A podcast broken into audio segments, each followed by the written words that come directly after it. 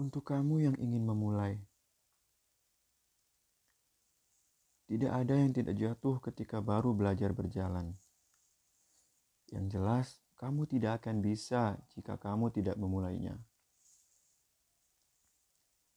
Ketika kamu terjatuh lagi dan terus terjatuh, mungkin kamu bertanya, "Sampai kapan aku harus seperti ini?"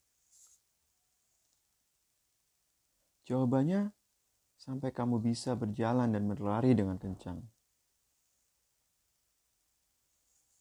Teruslah berjuang, jangan pedulikan ocehan, bahkan hinaan yang terlontar dari mulut-mulut mereka yang takut akan kesuksesanmu.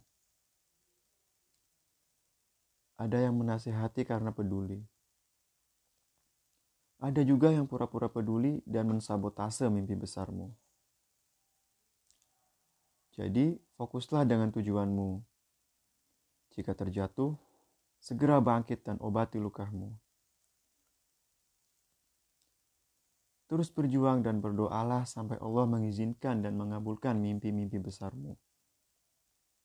Ingatlah, kamu adalah orang yang luar biasa. Jangan sampai kamu berkata pada dirimu sendiri bahwa kamu tidak bisa. Dan akhirnya kamu menjadi orang yang biasa saja.